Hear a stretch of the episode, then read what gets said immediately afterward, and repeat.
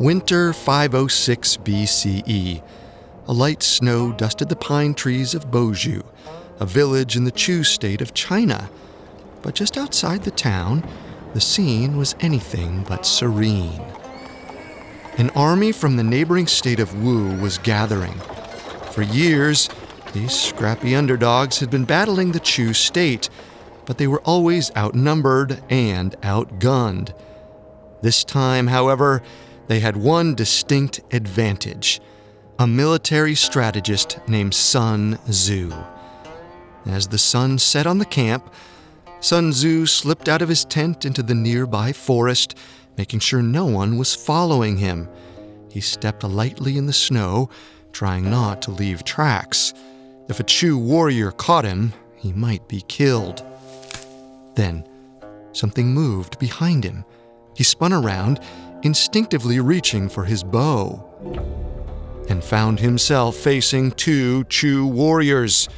The men were cloaked in leather armor, with arrows poised to shoot. But Sun Tzu did not attack. He knew the men were not going to harm him. They were his spies.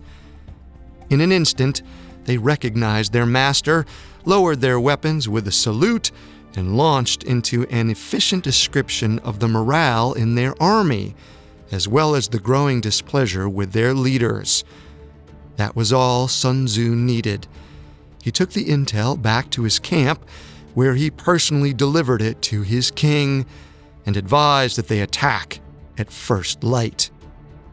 It would turn out to be one of the greatest triumphs in Wu state history, and it was all due to Sun Tzu and his secret cadre of spies.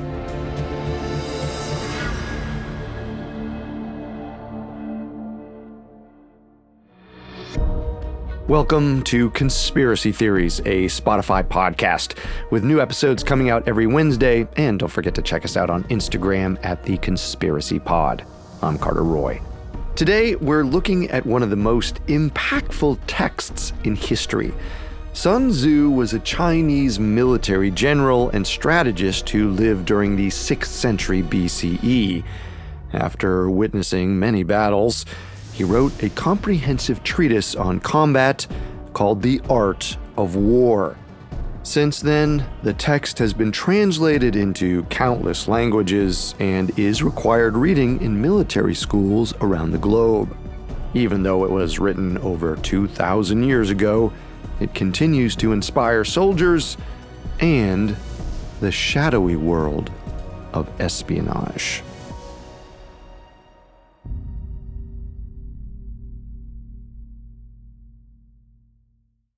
It feels like we're all being told to go on this diet, take that supplement. Ozempic will give you depression, but you know what'll cure that? Weed. Or you could try to balance your hormones. At Science Versus, we're like, what the f is going on? Forget the crap online and listen to Science Versus. Just the facts. Oh, and a bunch of stupid jokes. What is a ghost's favorite fruit? Blueberries. That's Science VS. New season out on Spotify soon. Imagine you're a fly on the wall at a dinner between the mafia, the CIA, and the KGB. That's where my new podcast begins. This is Neil Strauss, host of To Live and Die in LA, and I wanted to quickly tell you about an intense new series about a dangerous spy taught to seduce men for their secrets and sometimes their lives. From Tenderfoot TV, this is To Die For. Search To Die For in your podcast app to follow the show.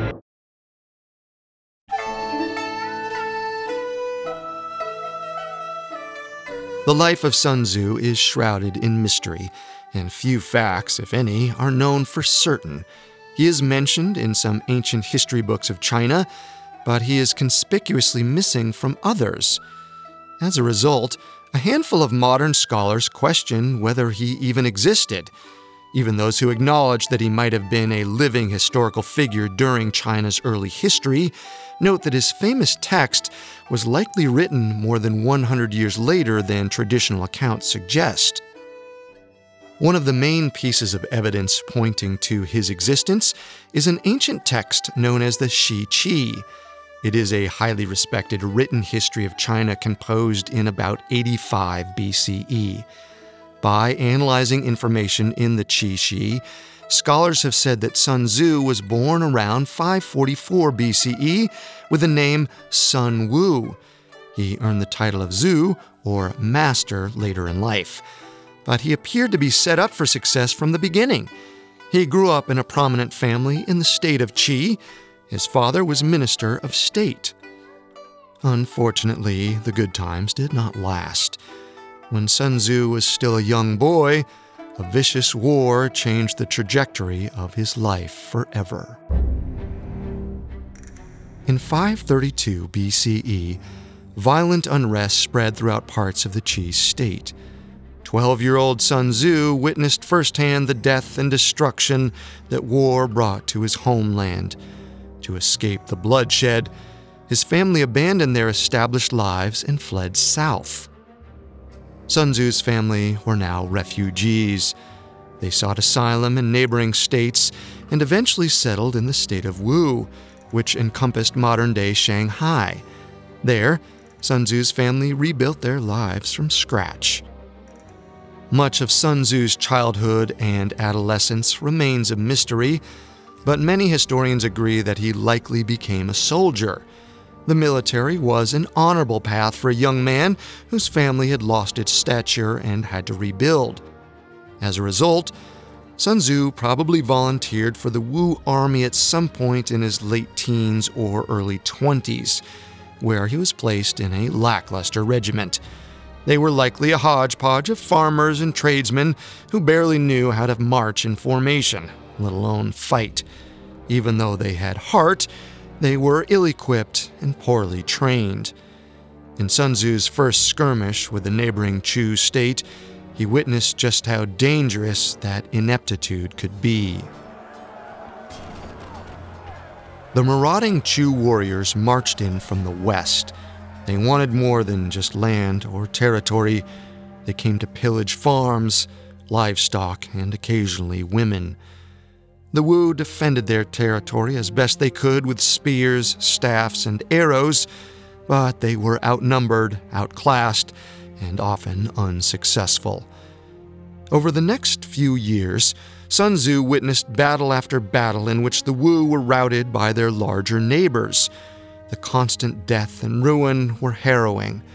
But they didn't turn Sun Tzu towards pacifism. On the contrary, he knew his people had to defend themselves. His experiences had taught him that war was an unfortunate but inevitable part of life, necessary for preserving community and land. The problem wasn't war, it was that the Wu were waging it poorly. If they fought smarter, the fighting would effectively serve its purpose, without dragging on for years. Shorter wars would mitigate the devastating economic impact of wartime, and countless lives would be saved. But the Wu weren't the only state failing to effectively, quickly win their battles. States all over China were suffering from the same haphazard preparation and poor strategy, and people were suffering as a result. So, Sun Tzu set out to solve the problem with a text called The Art of War. The art of war was different from previous written works about combat. Most early military texts focused on historical context who fought whom and where. Sun Tzu, on the other hand, chose instead to deep dive into both the practical and philosophical aspects of warfare. His introduction stated The art of war is of vital importance to the state. It is a matter of life and death a path to either safety or ruin. Later in the text, Sun Tzu wrote, A kingdom that has been destroyed by war can never return, nor can the dead ever be brought back to life. With the stakes laid out starkly, Sun Tzu offered a step by step guidebook to military success, and ironically, to the art of war's ultimate goal peace. Unfortunately, many readers, even in ancient China, missed the point.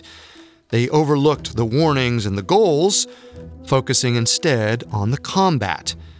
The text consisted of Sun Tzu's 13 main principles of battle.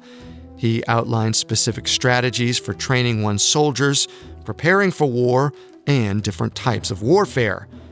But Sun Tzu's most groundbreaking revelations were not about combat at all. They were about espionage.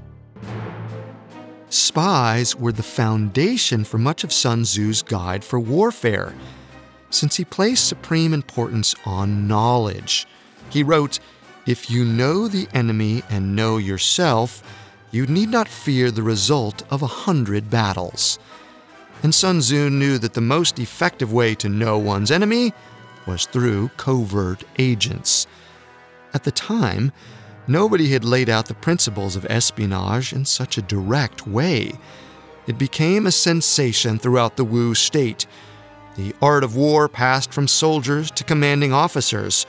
Officers shared copies with their generals, and soon Sun Tzu's lessons captured the attention of the king, a man named Ho Lu. King Ho Lu was a new ruler. He had taken over from the previous head of state, who was assassinated about 515 BCE.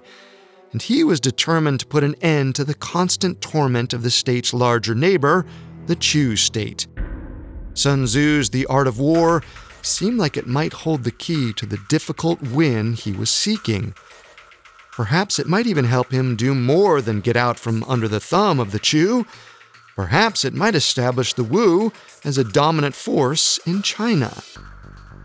So, in 513 BCE, King Ho Lu supposedly settled in to read The Art of War and it was even more enlightening than he'd hoped.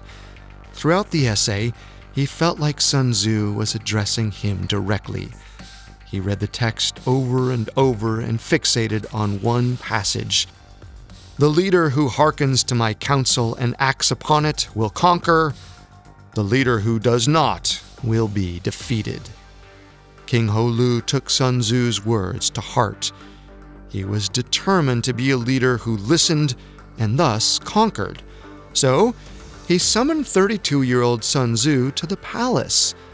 According to one story, when Sun Tzu arrived, he was led into a grand ballroom. There, the king was holding court with a handful of his advisors and several hundred beautiful courtesans. The king was surprised to see how young Sun Tzu was. He had expected a grizzled old warrior full of arrow scars he wondered how Sun Tzu had written such a comprehensive guidebook to warfare. To assuage the king's concerns, Sun Tzu offered to prove his bona fides, or proof of his combat and spy credentials. He volunteered to train anyone in the king's court to march like a soldier. The king was intrigued. He then presented a challenge that shocked Sun Tzu. King Ho Lu requested Sun Tzu train all the female courtesans. He split them into two groups and appointed two of his favorite concubines as officers. The royal court broke into whispers. They didn't think it was possible. The 180 women were notoriously loud and gossipy, but Sun Tzu didn't back down.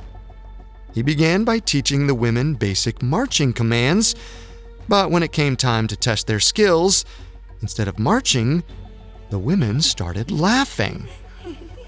Sun Tzu accepted the blame for the mistake. As the general, it was his responsibility to make sure the officers and soldiers understood the commands. He started again from scratch and taught them how to march. This time, when Sun Tzu tested the women, they laughed again.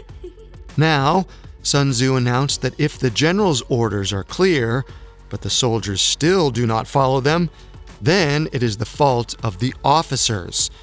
In the military chain of command, officers are the conduit for the general's instructions. Any breakdown in that chain could cost the lives of hundreds or thousands of soldiers. Sun Tzu explained that officers who risk the lives of their soldiers must be punished severely and so he ordered the king's two favorite concubines to be beheaded. At that, King Ho Lu halted the demonstration. He was impressed with Sun Tzu's commitment, but he refused to allow his concubines to be executed for the sake of the exercise. But Sun Tzu refused to back down. He argued if they stopped the demonstration, he would no longer be taken seriously in the state. The king relented and let Sun Tzu continue. So, as legend goes, Sun Tzu beheaded the king's favorite concubines. Then, he kept going with the exercise. He put two new women in charge of the regiments. This time, when he tested their skills, the women marched with perfect coordination. It was a stark illustration of Sun Tzu's discipline and military standards. He assured the king that if he was allowed to train the Wu army, they would no longer be plagued by the neighboring Chu warriors they would win everything King Ho Lu had ever wanted. It was too good a pitch to turn down. In an instant, Sun Tzu went from an unremarkable soldier and writer to one of the king's most trusted generals and his master of spies.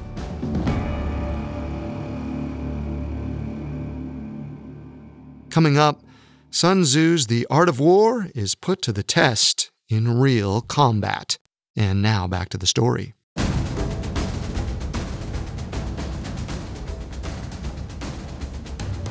It was the year 513 BCE in ancient China.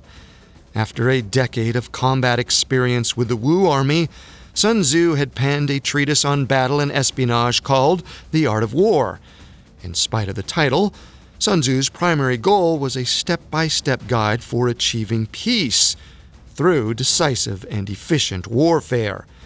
Sun Tzu's masterpiece had attracted the attention of his king, who was tired of being bullied by the state's neighbors, the Chu. King Ho Lu named Sun Tzu one of his prize generals and tasked him with one mission to achieve a lasting peace with the Chu. Over the next year, Sun Tzu launched the first phase of the project. He personally oversaw a massive retraining of the Wu army. Much like he did with the female courtesans in Ho Lu's palace, he started with the basics of marching. To Sun Tzu, proper marching was the foundation of an army. It showed that a group was disciplined and ready. The art of war even included guidelines on how to march. Sun Tzu wrote, March swiftly to places where you are not expected, as well as pass quickly over mountains and keep in the neighborhood of valleys. When the soldiers were fully trained, Sun Tzu then turned his sights on officers and generals. He taught them how to give clear and precise orders. He instructed them on proper discipline and punishment, but he also advised them how to endear themselves to the rank and file men.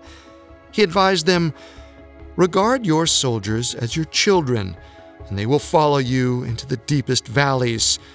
Look on them as your own beloved sons, and they will stand by you even unto death. With Sun Tzu's soldiers and officers trained, he turned to other fundamental aspects of his army, including equipment, weapons, and supply lines. But after the physical logistics were in place, Sun Tzu could finally turn to the more nuanced aspects of warfare like espionage. In The Art of War, Sun Tzu outlined five types of spies local, inward, surviving, converted, and doomed. Local operatives were simply citizens of a particular location who could give on the ground assessments of political climate or current events. Inward spies were officials from the opposing government who could divulge top secret information about their plans. Surviving spies were quintessential run of the mill agents. They infiltrated an enemy's territory, gathered intelligence, and then reported back to Sun Tzu and his generals. Converted spies were double agents. An enemy's operatives turned against their homeland. In fact, Sun Tzu described exactly how to convert double agents, setting standards that would be followed for millennia to come. He said, The enemy's agents who have come to spy on us must be sought out, tempted with bribes, led away, and comfortably housed. Thus, they will become converted spies and available for our service. But not all of Sun Tzu's operatives were lucky enough to receive bribes and comfortable housing. Others had a more sinister fate. Sun Tzu's final type of secret agent was called a doomed spy. As their name suggests, these were operatives tasked with a grave mission. Their actual purpose, which their generals likely kept from them, was to be caught and tortured by the enemy. During their torture, Doom spies divulged misinformation instead of true intelligence. Most of the time, their missions ended with death. It was a tragic job, but Sun Tzu believed it was necessary to a successful military operation, along with the work of all his other spies. Prior to Sun Tzu, most Chinese armies might have relied on one or two types of spies. Sun Tzu, on the other hand, believed that to truly understand every aspect of his enemy, his spy network had to be comprehensive. He wanted to know the morale of the citizens, whether their soldiers were clothed and fed, and if the king had any enemies in the government. We are reminded of his words If you know the enemy and know yourself, you need not fear the result of a hundred battles. So, over the course of the next year, Sun Tzu cultivated a legion of spies within the Chu state, operating from its highest courts to its smallest villages. His agents brought back intel on farmers and villagers. He received updates from their king's court, and most importantly, he kept tabs on the state's battalions of soldiers. In 512 BCE, after a year of intensive information gathering, Sun Tzu went to King Ho Lu.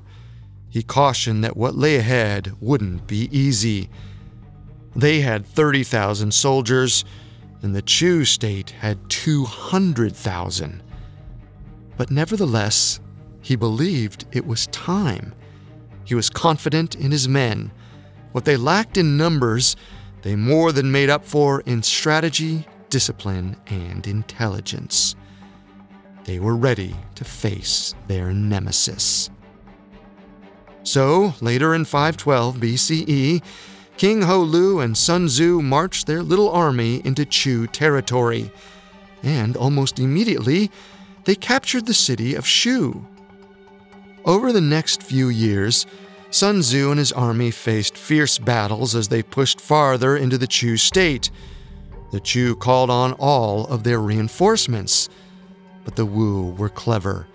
They utilized all of Sun Tzu's strategies they used their spy network to spread disinformation.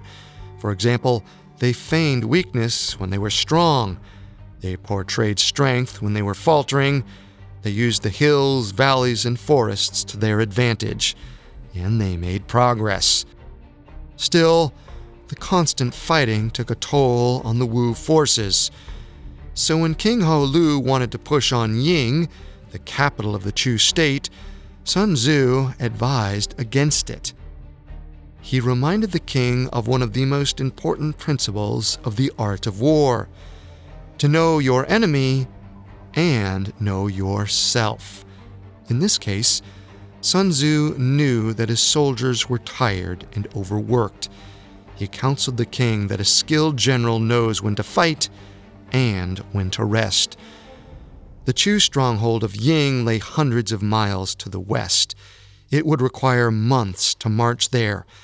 Many of the soldiers wouldn't survive the trek, and once however many men were left did arrive, they'd have to orchestrate a messy, prolonged siege to subdue Ying. It simply didn't make sense. On the other hand, if they returned to Wu and recharged, they could work on other important missions. First, they would increase the number of spies in Chu. They needed to learn as much as possible about their adversary before venturing to Ying. And second, they would set a trap for the Chu. Ho Lu, as always, was impressed by Sun Tzu. He agreed to his trusted general's plan. In 510 BCE, Sun Tzu turned away from the Chu and attacked the neighboring state to the south, the Yu people.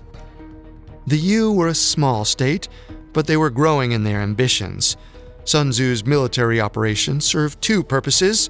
He hoped to bolster the Wu army with more men from Yu, but more importantly, it made it look like the Wu army was distracted. Sun Tzu even sent spies to the Chu to whisper about what was happening. It appeared that the Wu army was divided. Perhaps it was time for Chu to counterattack. In 509 BCE, the Chu took the bait. They marched hundreds of miles from their capital city to invade Wu. Little did they know, it was likely a part of Sun Tzu's plan all along. Even though the Wu army seemed occupied with the Yu in the south, Sun Tzu had left a battalion of his fiercest fighters in Wu. So when the Chu arrived, they were ambushed.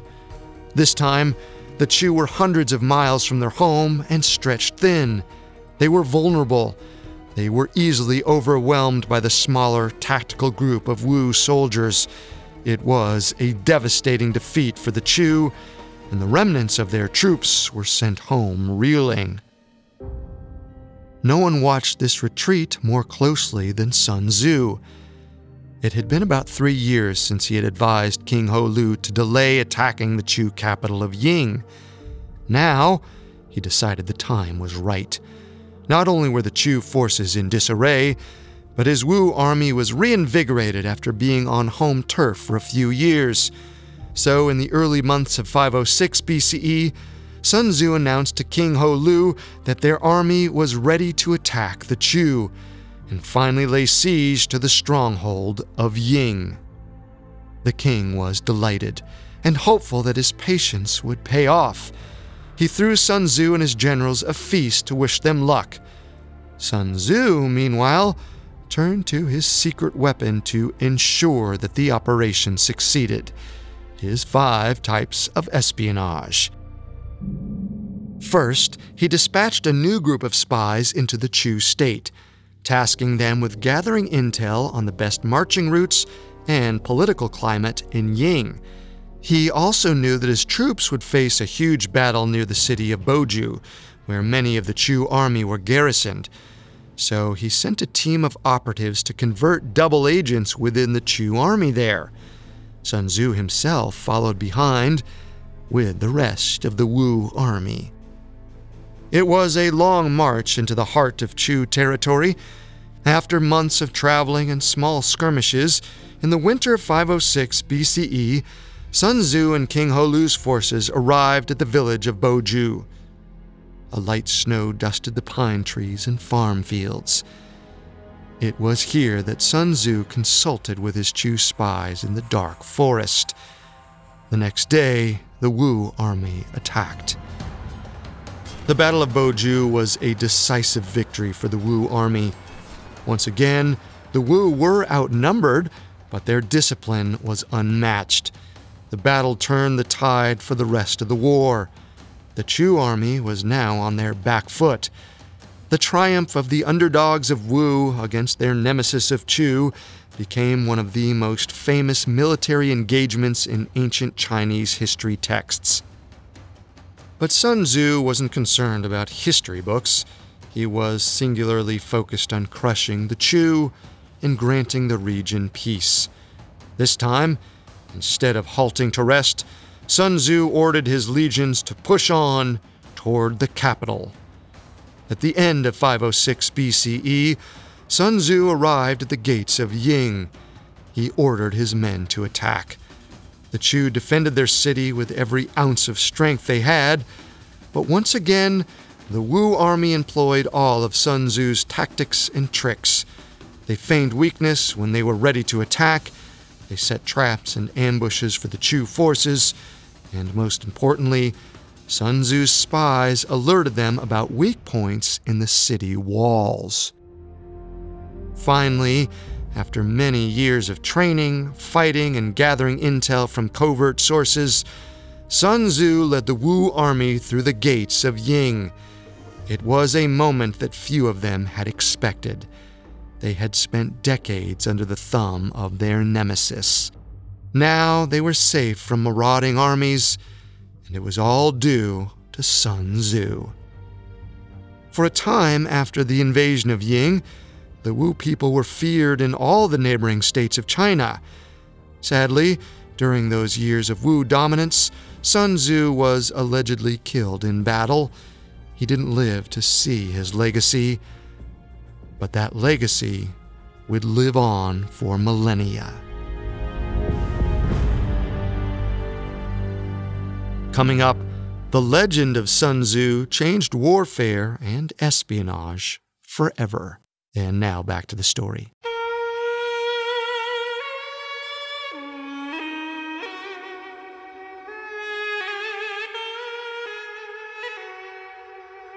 Sometime shortly after 506 BCE, Sun Tzu fought his last battle.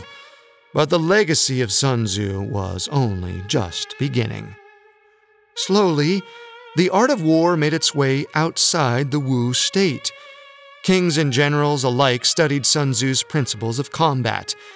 Over the following centuries and millennia, the art of war became one of the most important texts on warfare in China. When the region officially became a unified empire in the mid 200s BCE, the emperor, Shi Huangdi, credited Master Sun for his success. Sun Tzu's tradition remained relevant even into 20th century China in 1949, Mao Zedong spearheaded a communist uprising founding the People's Republic of China. Throughout his career, from battles to national reorganization, he depended heavily on the art of war. For the better part of a millennium, however, Sun Tzu's teachings remained confined within the borders of China. But inevitably, Sun Tzu's manual for warfare migrated to neighboring countries. In the 8th century AD, the art of war arrived on the shores of Japan. It spread quickly amongst Japanese warriors and generals.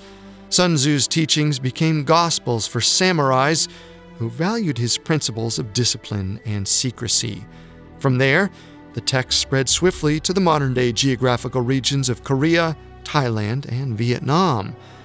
Then, in the 1700s, the text officially reached the Western Hemisphere. In 1782, a French Jesuit missionary stationed in China acquired a copy. He translated it to French and shipped it back to Paris. Uh, the missionary's translation, in hindsight, was rudimentary. Scholars say that it included very little that Sun Tzu wrote and much that he didn't. However, it was enough to pique the interest of some European readers, and eventually, in 1910, British scholar Lionel Giles wrote an extensive analysis and translation of the art of war. Giles' interpretation, though it contains some anachronisms, is still considered one of the best. But it didn't lead European armies to pick up Sun Tzu's military tactics at first, or his espionage tactics where Sun Tzu considered his five types of spies a critical part of combat, some Europeans thought espionage was dishonorable, at least until the 1930s. On September 1, 1939, Germany invaded Poland. World War II began. Less than a year later, the Nazis rolled into France. The British prepared to be next they were outnumbered and outgunned. They knew they couldn't fight a stand up battle with the Germans, so the British turned to some ancient strategies of warfare, many of which Sun Tzu had first outlined in his text. First, the British sought to appear strong to hide their weaknesses. One way they accomplished this was through ghost armies.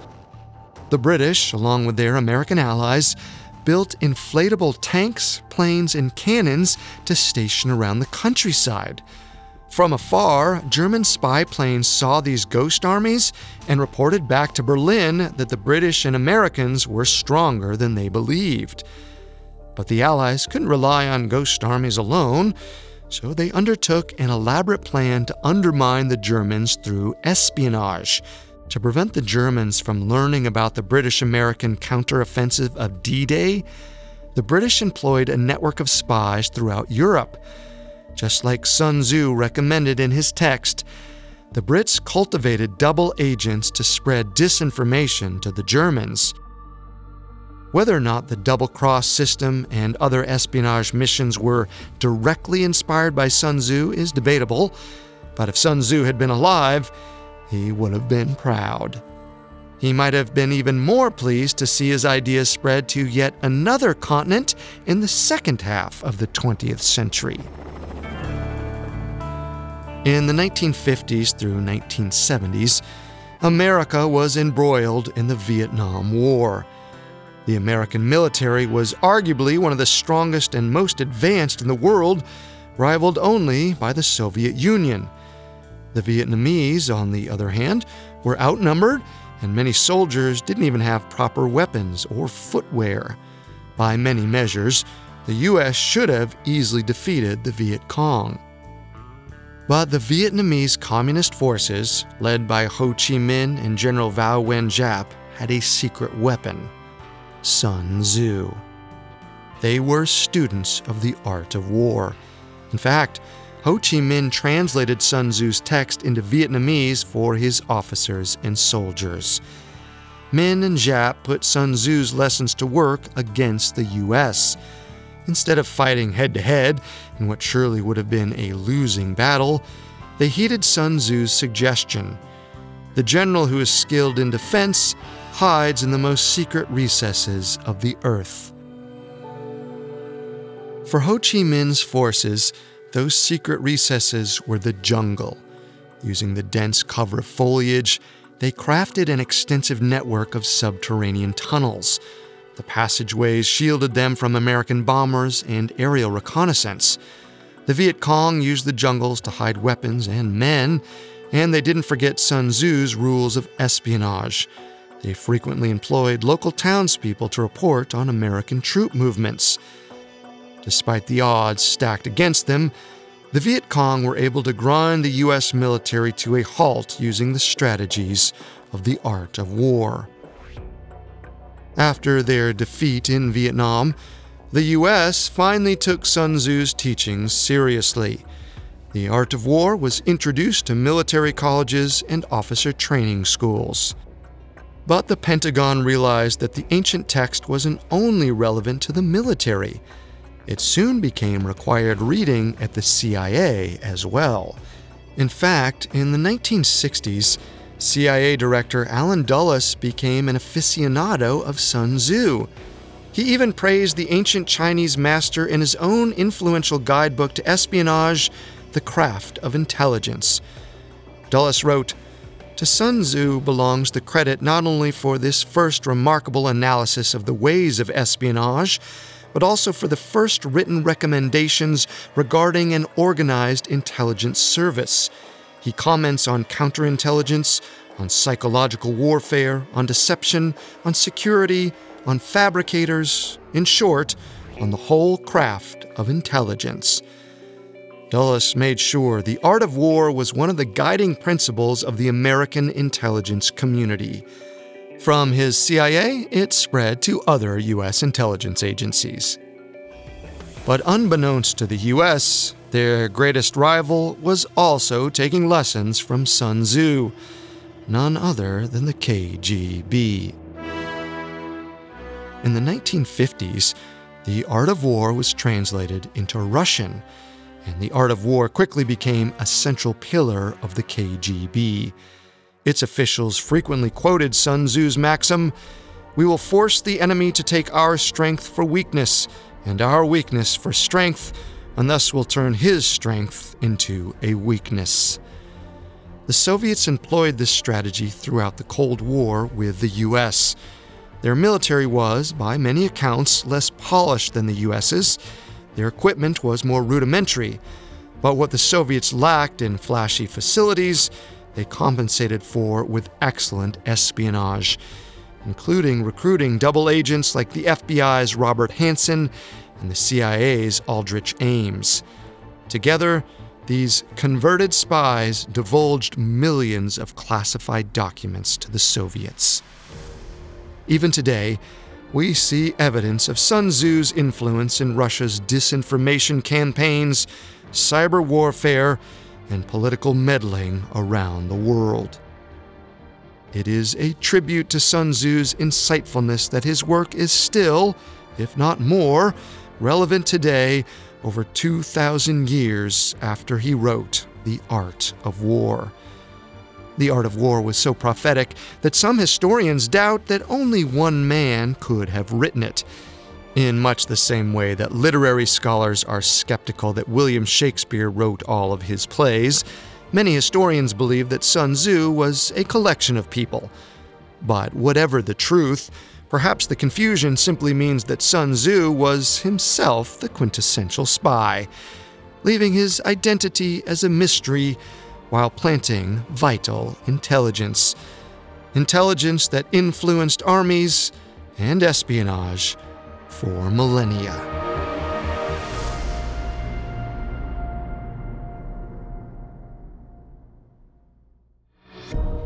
Thanks for listening to Conspiracy Theories, a Spotify podcast. New episodes come out every Wednesday, and check us out on Instagram at the Conspiracy Pod. We'll see you next time. And remember, the truth isn't always the best story, and the official story isn't always the truth. Conspiracy Theories is a Spotify podcast. This episode was written by Katie Burris and Adam De Silva, with writing assistance by Nora Battelle. Sound designed by Anthony Valsic, with production assistance by Joshua Kern. I'm Carter Roy.